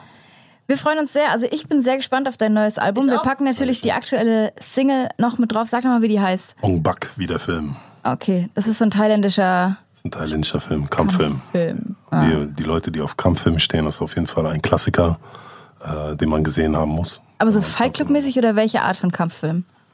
Jein, das ist, also, ist so der erste Film gewesen, der so Muay Thai, äh, diese Kampfsportart, Ja. einfach gut beleuchtet hat und äh, das in der Öffentlichkeit gezeigt hat, dass es sowas gibt. Aber Boah, eine Spade, wo ich so raus bin, ne? Ich auch. Aber das Ding ist, ich weiß halt genau, wenn ich so einen Film gucke, bin ich danach so aggro und denke so, ich bin die größte Fighterin, die diese Erde je betreten hat. Und das ist meine Berufung. so ging es mir nämlich, nachdem ich Creed geguckt habe. Ja. Dieser Boxfilm hier von, ähm, als Nachfolger von Rocky oder Rocky, irgendwie ja. sowas. Alter, dieser Film, ey, ich war danach so, erstmal Schattenboxen. so meine Finger geknackt. Ich bin ready, habe auch direkt danach mit Boxen angefangen und so. Also hat auf jeden Fall was gebracht.